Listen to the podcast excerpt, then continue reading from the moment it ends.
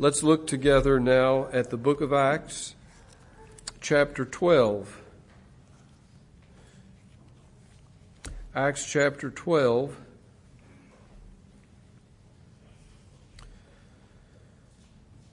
And let us read this chapter. Now, about that time, Herod the king stretched forth his hands to vex certain of the church and he killed James, the brother of John, with the sword. And because he saw it pleased the Jews, he proceeded further to take Peter also. Then were the days of unleavened bread. And when he had apprehended him, he put him in prison and delivered him to four quaternions of soldiers to keep him, intending after Easter, or literally Passover, to bring him forth to the people. Peter therefore was kept in prison, but prayer was made without ceasing of the church unto God for him. And when Herod would have brought him forth, the same night Peter was sleeping between two soldiers, bound with two chains, and the keepers before the door kept the prison. And behold, the angel of the Lord came upon him, and a light shined in the prison and he smote Peter on the side and raised him up, saying, Arise up quickly. And his chains fell off from his hands. And the angel said unto him, Gird thyself and bind on thy sandals. And so he did.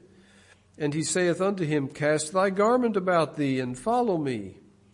And he went out and followed him, and wist not that it was true which was done by the angel, but thought he saw a vision. When they were past the first and second ward, they came unto the iron gate that leadeth unto the city, which opened to them of his own accord. And they went out and passed on through one street, and forthwith the angel departed from him. And when Peter was come to himself, he said, Now I know of a surety that the Lord hath sent his angel, and hath delivered me out of the hand of Herod, and from all the expectation of the people of the Jews. And when he had considered the thing, he came to the house of Mary, the mother of John, whose surname was Mark, where many were gathered together praying. And as Peter knocked at the door of the gate, a damsel came to hearken, named Rhoda. And when she knew Peter's voice, she opened not the gate for gladness, but ran in and told how Peter stood before the gate. And they said unto her, Thou art mad. But she constantly affirmed that it was even so. Then said they, It is his angel. But Peter continued knocking, and when they had opened the door and saw him, they were astonished. But he, beckoning unto them with the hand to hold their peace, declared unto them how the Lord had brought him out of the prison. And he said, Go show these things unto James and to the brethren. And he departed and went into another place. Now, as soon as it was day, there was no small stir among the soldiers what was become of Peter. And when Herod had sought for him and found him not, he examined the keepers and commanded that they should be put to death. And he went down from Judea to Caesarea and there abode. And Herod was highly displeased with them of Tyre and Sidon, but they came with one accord to him, having made Blastus, the king's chamberlain, their friend, desired peace, because their country was nourished by the king's country. And upon a set day, Herod, arrayed in royal apparel, sat upon his throne, and made an oration unto them. And the people gave a shout, saying, It is the voice of a God, and not of a man. And immediately the angel of the Lord smote him, because he gave not God the glory, and he was eaten of worms, and gave up the ghost. But the word of God grew and multiplied. And Barnabas and Saul returned from Jerusalem when they had fulfilled their ministry and took with them John, whose surname was Mark. May God bless the reading of Acts chapter 12 to our hearts today. this is a fascinating chapter from beginning to end.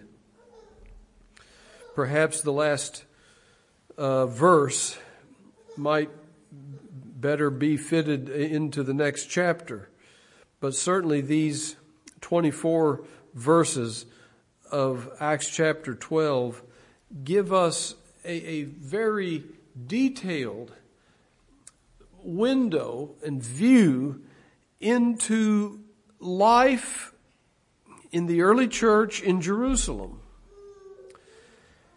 It gives us sort of a snapshot of how evil men were scheming against the church and how God preserved them and preserved his truth.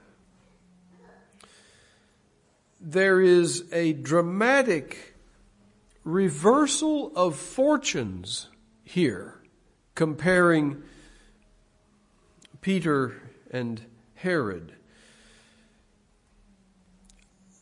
These are the main characters in this chapter. Herod also known as Herod Agrippa I, was a local king, we might say. He was sort of a king under Caesar there in that part of the earth, in Palestine. He was the grandson of Herod the Great, who had been in power uh, when Jesus was born. What we know about this Herod is that he was about 54 years old at this time. He was in the seventh year of his rule as king. He was a Jewish proselyte, we might say. He observed the Jewish religion in a very outward and nominal way he at least identified with the Jews religiously. He is clearly, even from what is mentioned in this chapter, a man who is as proud as he is powerful. He is a man of political instincts. He is in some ways petulant, impatient. He is certainly ruthless, has no regard for human life. He obviously thought that he was in control of every situation and that he was untouchable. Then the other main, main characters in this chapter are these two apostles, James and Peter. James is identified, of course, as the brother of John in verse 2. And there's Peter also. Uh, Peter and James were among Christ's earliest disciples. They apparently had known each other before Christ came along. They were neighbors. They were in the same occupation as fishermen on the Sea of Galilee. After Peter and James became disciples, they followed Jesus closely and they, along with brother John, formed what we think of as this inner circle of the twelve.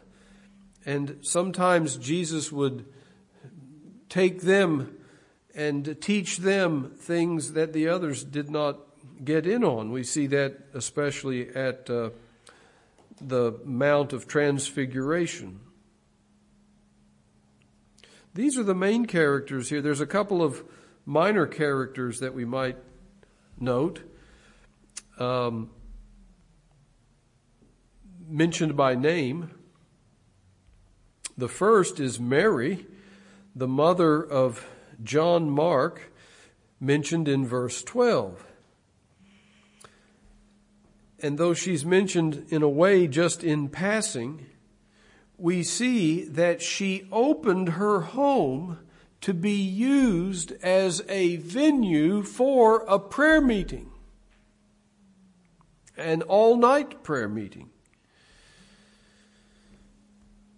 There is some speculation that her home was also that mentioned in the four Gospels as the location of the upper room where Jesus and the disciples gathered the night before he was crucified. The other minor character mentioned by name here is this young woman named Rhoda in verse 13. She is evidently a servant girl, and she was by default the doorkeeper, and she was the first to see the answer to prayer for Peter, the first to realize that the prayers had been answered. I mention Mary and Rhoda here because we ought to thank God for godly women and young women who serve the Lord in capacities that are less noticeable, maybe less appreciated than they ought to be, but nonetheless, they faithfully serve the Lord. I want to point out from this chapter several lessons that we might learn. First of all, we learn from Acts chapter 12 that rulers in this world often sacrifice truth and principle on the altar of political expedience. We think that we are living in times like those, but there is truly nothing new under the sun. This has been the method of, of ungodly rulers ever since Acts chapter 12, obviously. In verse 1, Herod, it seems, on a pure whim. No reason, at least none stated. We do not read that the Jews put him up to this as uh, they did with Peter a little later. It seems like he volunteered on his own to stretch forth his hands to vex certain of the church, to persecute, and in the case of James, to murder him. What had James and others in the church done other than hold forth the truth of the gospel and be the most harmless of neighbors that people in Jerusalem could possibly have. There's no reason whatsoever for this other than identification with Christ and with His gospel. Rulers often sacrifice truth and principle on the altar of political expedience. Herod thought that this would gain him favor with the Jews, evidently. And today, in some parts of the world, we see the same principle at work and the same type of people, the same Herods today. Even in our part of the world, we have our share of Herods who make their threats and who, if they were able, would make a short work of us as he did of James. We should expect injustice from a sinful world and from rulers who are unregenerate.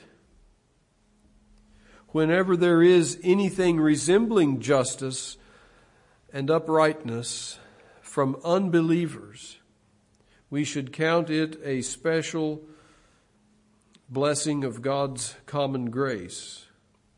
The political winds blow against God's people most always, and they are certainly blowing against us today and against believers around the earth. We are like little pawns on a large board that is a game played by power hungry rulers like Herod. And we must stand firm, as did the Christians in Acts chapter 12 in Jerusalem. Another lesson to mark is that rulers grow bolder in their aggression against the people of God. And we see this in Herod's case here. At first, in verse 1, he starts out persecuting the church in a more general way, just stretching forth his hands to cause trouble, to persecute. And none are mentioned by name here. Then he sets his sights upon James, the brother of John. He moves from what is simply called certain ones in the church to those who were in the office of apostles and who were leaders of the church. And he takes James and kills him kills him with a sword. Evidently, he is snatched up and his head taken off uh, rather suddenly. And then Herod goes even further and becomes more, yet more bold. He goes after the leader of the apostles, the natural leader, Peter. This shows us that evil often escalates. It's the snowball that gets bigger and bigger. It's interesting to note also that in the process, the Jews, uh, generally speaking, became complicit in Herod's actions it says in verse 3 that Herod saw that it pleased the Jews that he had killed James. And again, w- without reading too much between the lines here, the picture that we get is not that the Jews had requested the death of James, but that Herod did that sort of voluntarily. Then he sees the approval and the smiles from the Jews and that encourages him to go after Peter. But as Matthew Henry comments, the Jews became complicit in the murder of James even after the fact because they approved of it. They put their stamp of approval upon it.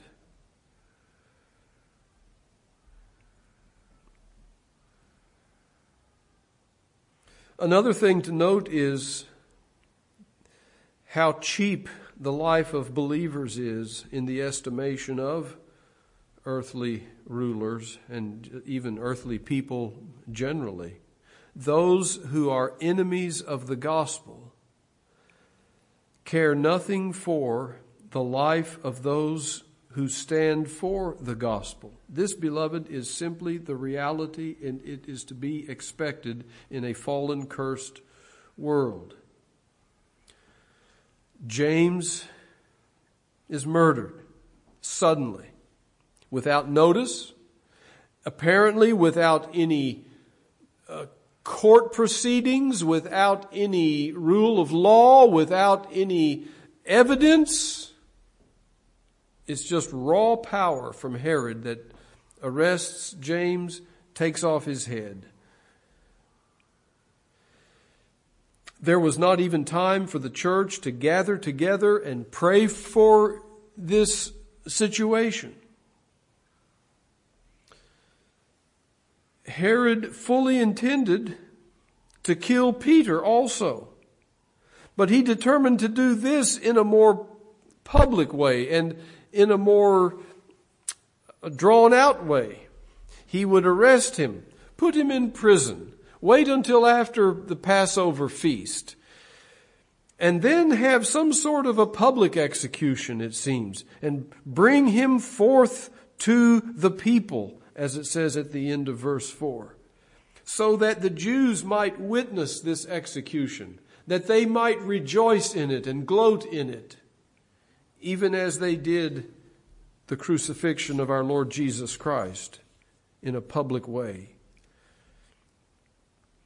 This is how little the life of believers is valued by the ungodly.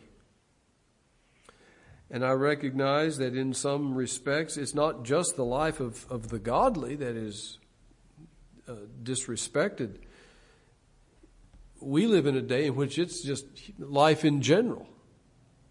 I was listening yesterday to a report about how unashamedly and openly the World Economic Forum calls for the reduction of the population of the earth, as if just getting rid of lives by the billions meant nothing. And they seem to be debating about what is the right number to allow to live on earth. It varies from half a billion to perhaps as many as two billion. Well, there's about 8 billion on the earth right now. That gives you an idea of how little human life means. And when we see the, the murder business in abortion clinics and the, in, in some countries, no doubt right around the corner for us in our country, the, uh, uh, the murder of the aged who are just a, a drain on the, the medical system and the financial system and so on. We should expect that some of the first lives that will be considered uh, up for grabs on the chopping block will be you and me if you're a Christian.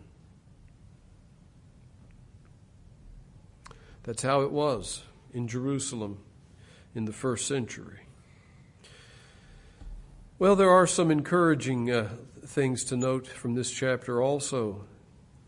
We note that a church should be quick to pray. As sooner as soon as Peter was put into prison, we read in verse 5 that prayer was made without ceasing of the church unto God for him. They prayed constantly.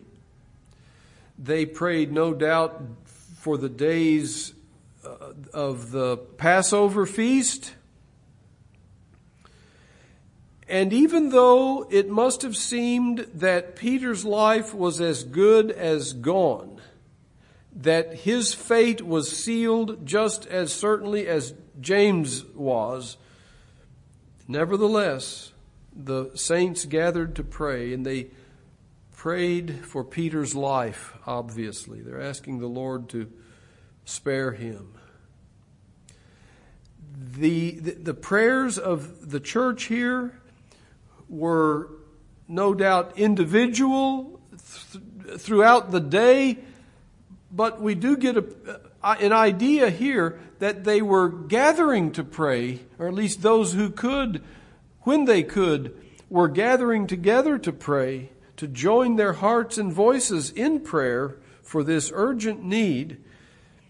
And the praying included all night sessions for some.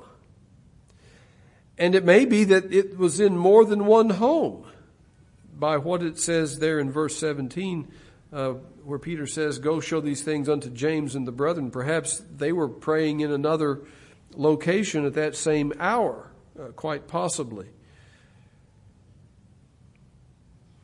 Let me quote Matthew Henry on a, uh, an important point here. Prayers and tears are the church's arms. He means armaments, weaponry. Prayers and tears are the church's arms. Therewith she fights not only against her enemies, but for her friends. They're praying here for Peter, obviously. We don't know if any of them went to Herod's court or maybe his residence to file a petition and try to get a stay of execution for Peter or anything like that. If anything like that did occur, it's not mentioned here. What is mentioned is what we're supposed to understand is the most significant and the most important thing that they did, and that was to pray. Their prayers are the focus of the narrative here. And let us pray. Let us grow in prayer. Let us learn more to pray and pray for the Lord's work and the Lord's people and one another. Pray for those who are persecuted for the faith and those who are in danger. Furthermore, we learn here that God answers prayer. The Lord heard their prayers, and He was pleased to answer them in a very remarkable way. And once you've read this chapter, you never forget it. You, you, you can just see the, the scene in your mind so vividly that the Lord comes, and, and we'll not take time to reread it, but from verse 6 down through verse 17, this is the most detailed part of the chapter how that God brings Peter miraculously out of prison from this heavy, heavily guarded place, brings him out to the street, and then uh, Peter goes and knocks on the door where the prayer meeting is going on and the people can't believe that their prayers have been answered. It's almost comical in a way. It took uh, quite a bit uh, to convince them that God had in fact answered their prayers. Seems like Peter at first couldn't even believe it. He had to come to himself. He thought he was just uh, having some kind of a vision himself. God answers prayer. He doesn't always answer it the way that we expect, or maybe in the way of what we ask, but He answers.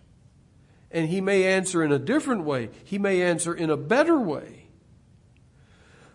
But He answers prayer, and prayer is not in vain. And an example like this of an extraordinary answer to prayer should encourage us to pray without ceasing and to persevere in prayer. We ask great things of a great God. As the hymn says, Thou art coming to a king, large petitions with thee bring. We ought to ask God for great things as well as small things. There is no chain that God cannot break. Peter, it says, was fastened with not one but two chains, and God released him from them both. May God help us to, to pray and to pray more. Another little lesson to note here from this chapter is that in the midst of danger, believers may rest and be at peace. We see that in the case of Peter in verse 6. The next day has been circled on the calendar as the day that Peter will be executed. And it's going to be done in a public way. He'll be brought out. The Jews will all be gathered together, and uh, maybe his head will be taken off, or, or maybe some other way of execution. Probably Peter was aware of this, assuming that he was aware of it. We find him sound asleep, sleeping like a baby.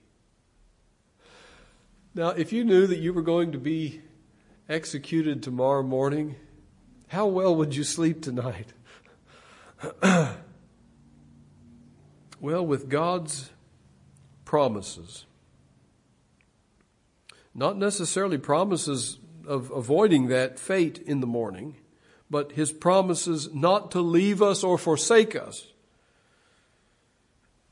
We may rest at peace.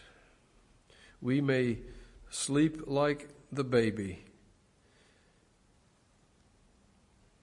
Peter was so sound asleep, the angel had to hit him to wake him up it says in verse 7.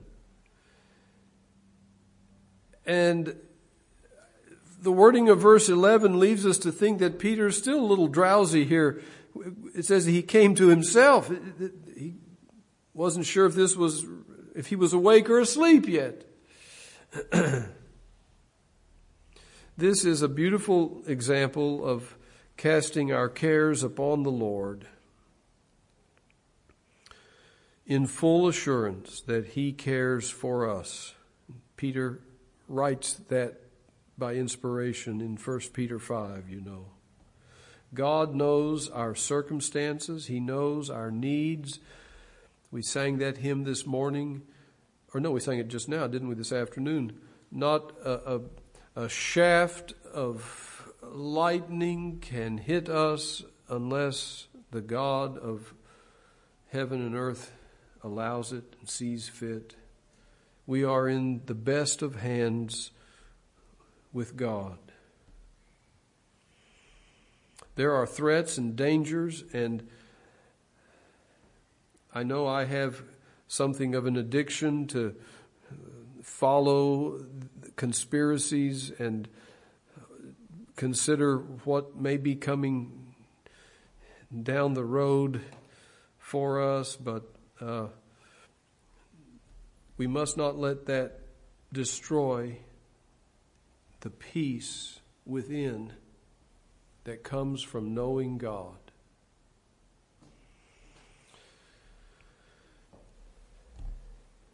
Now we get to the last couple of points here that are very significant. God is able to humble the most proud in just a moment. We begin the chapter with Herod as the untouchable king. And he gets angry and he kills people. Then he goes home and eats supper, you know. He's so angry that uh, after Peter is, is, has disappeared, the next morning. And instead of having this big gathering of Jews for this public execution, nothing's going to happen and the people are going to be disappointed and Herod's going to be embarrassed and he doesn't like to be embarrassed publicly. What does he do? He takes these 16 guards and has them all killed apparently they are the ones called the keepers there in verse 19. They're described as, uh, in verse 4, as four quaternions. That's four times four. 16 men taking, working shifts, watching him around the clock. Here is this untouchable Herod. Anyone who embarrasses him will be executed. He's so angry, he leaves town for a while to cool down. He goes down from Judea to Caesarea on the coast of the Mediterranean Sea to hang out for a while. And then uh, in Caesarea, he confronts another political situation that angered him. The details are not disclosed, but uh, the residents of these towns mentioned, Tyre and Sidon, uh, north of Caesarea there, were in some sort of situation with Herod that they needed to cozy up to him and regain his friendship because evidently he was withholding food from them and they want to eat. And so they, they humble themselves and the first thing they do is to make Herod's servant their friend, this man named Blastus in verse 20. And then they approach Herod and lick his boots all the more. The way it reads or the way I understand it, they are the ones who are present there in on the, the final day of Herod's life when he makes this public speech and they though the people probably despise Herod, they have to pretend like they love him and they say, Oh, this is the greatest speech we've ever heard. This isn't just a man speaking. This is a God speaking. And Herod, instead of saying, now wait a minute, that's really over the top you shouldn't say such a thing as that. He eats it all up. He's enjoying it. He is lifted up with pride. He takes a liking to the flattery. He's lifted up with the pride of the devil himself. And here comes the judgment of God instantly upon him. Immediately, it says in verse 23, the angel of the Lord smote him because he gave not God the glory, and he was eaten of worms and gave up the ghost. He expired, that is, he breathed his last breath. Josephus corroborates this event, telling how suddenly it came and how quickly it occurred. And so God is able to humble the most proud in just a moment. This man who had been so powerful and proud and ruthless, untouchable, was touched. Touched by the death angel. God showed him who was really God, and it wasn't Herod. The proverb tells us pride goeth before destruction, and a haughty spirit before a fall. Herod is a classic example of that proverb. The lesson for us is to humble ourselves before God, confess our creaturehood, our weakness, our dependence upon Him, and give God glory for all things. That is the, the chief indictment against Herod in verse 21. He gave not God the glory. Let us give God the glory for all things, in all things, and steal none of it for ourselves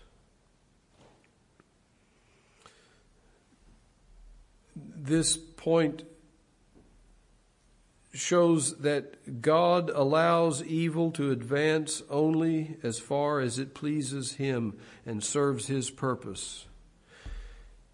He allowed Herod to go only so far and then cut him off. And God allows evil men to this day to live and to do evil deeds only for a while. Then he brings it to an end. He reverses the fortunes. He comes to the aid and deliverance of his people. He will certainly do so in eternity, in, in a final way. And again and again, he does so in time as well. It is a reversal of the fortunes. Here, Herod has Peter on death row. And at the end of the chapter, Peter is free and Herod is dead. That is what some would call divine poetic justice. And God is good at that. This chapter is a, a little snapshot, a, a cameo picture of this great principle. And though God's people are outnumbered in this world and humanly speaking outpowered in this world, God is with us. Infinite power is with us. And God will vindicate himself and his truth when he is ready. And we must patiently wait on him. Now, one last thing to consider and learn from this chapter. And that is, this chapter shows a display of divine sovereignty in the different circumstances of believers. We have these two apostles, James and Peter, men who were very much alike in many ways as far as their where they lived and what they did for a living. They're becoming disciples, following the Lord, being in the inner circle of disciples. Men very much alike in many ways. And yet James was murdered and Peter was delivered. we see here the diversity of God's providence with individuals, with his people, from one believer to another.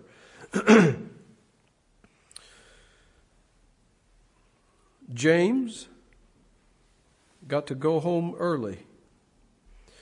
Peter had to stay on and work overtime.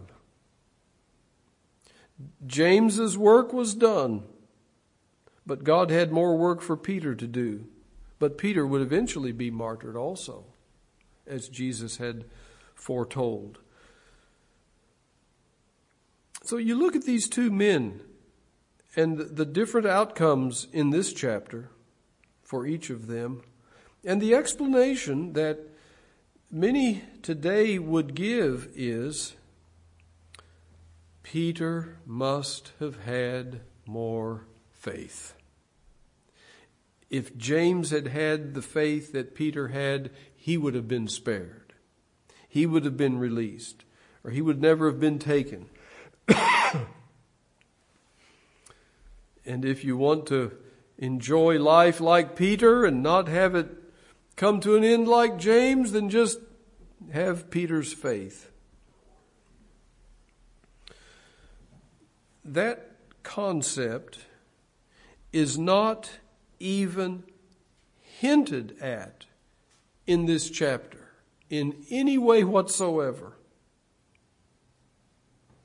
That is not only an unsatisfying answer, it's a very uh, cruel answer because it leaves us saying anyone who has any difficulty or trouble is lacking faith. And it's their own fault. And beloved, you don't need me to remind you of this, but I'll say it anyway. That kind of, of religion and that approach to God's blessings and faith is not only not found in Acts 12, it's not found in the Word of God anywhere. And yet multitudes follow that line of thinking, or maybe it's a lack of thinking today. Many have gotten on that treadmill of prosperity religion.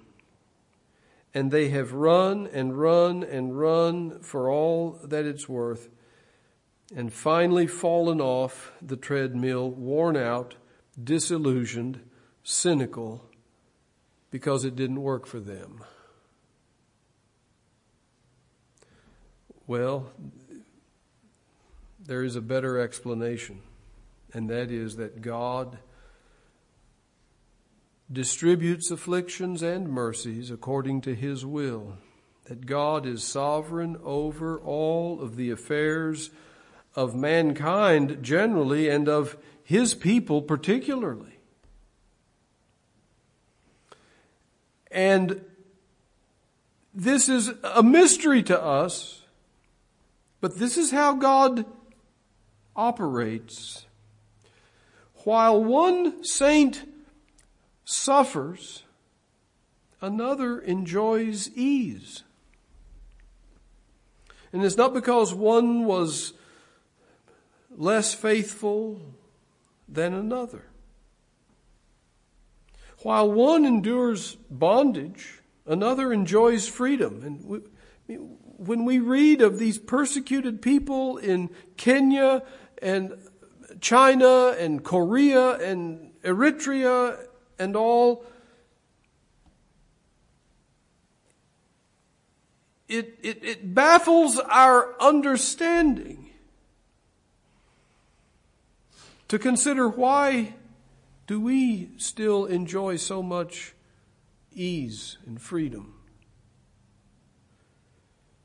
And while we must not just pass it off lightly.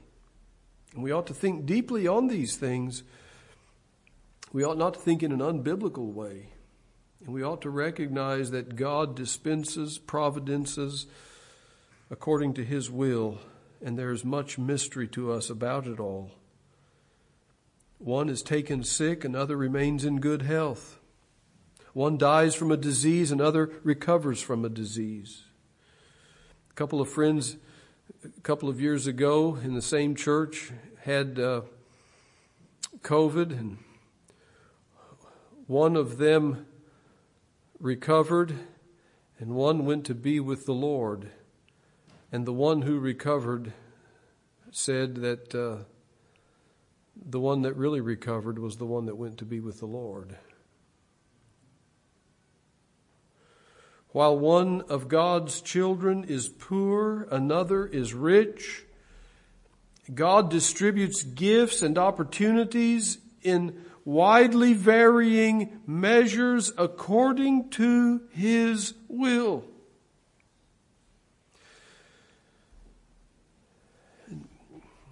One is greatly used to shake a continent and influence a generation, while another who is equally faithful has little fruit over many years. One preaches to multitudes, but another preaches to just a handful. God uses one believer to bring many people to Christ, and another brings only a precious few. One sees all of his children saved, another sees none of his children saved. Both equally faithful and prayerful and diligent. As far as churches go, some churches are what I would call big gears in God's machine. And some churches are little small gears. And yet, if we can say it with reverence, God's machine requires all sizes of gears. And we must be faithful in what He's given us to do.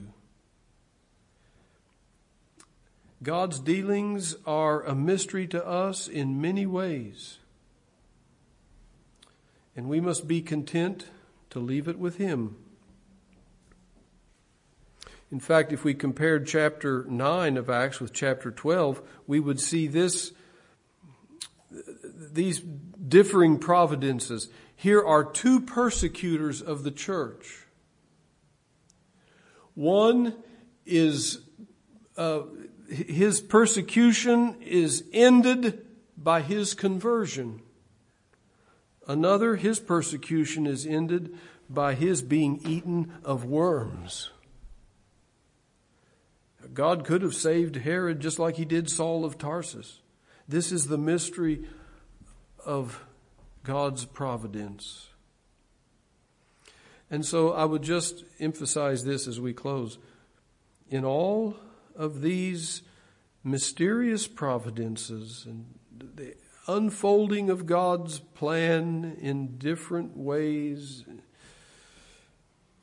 in all of this, we must simply trust Him and be faithful to Him. We must be content to remain ignorant of why God does it the way He does it. Perhaps someday in heaven we will see things more clearly than we do now. But until then, we must walk by faith and not by sight. No doubt we will look back and say that he did all things well. It couldn't have been better. We will look back and say, now it all makes sense. If not in this life, then certainly in, in the, the glorified state, Job looks back and says, now it all makes sense. And so let us trust the Lord where we cannot understand Him. And if you're a James, thank God. If you're a Peter, thank God. Or anywhere in between, thank God.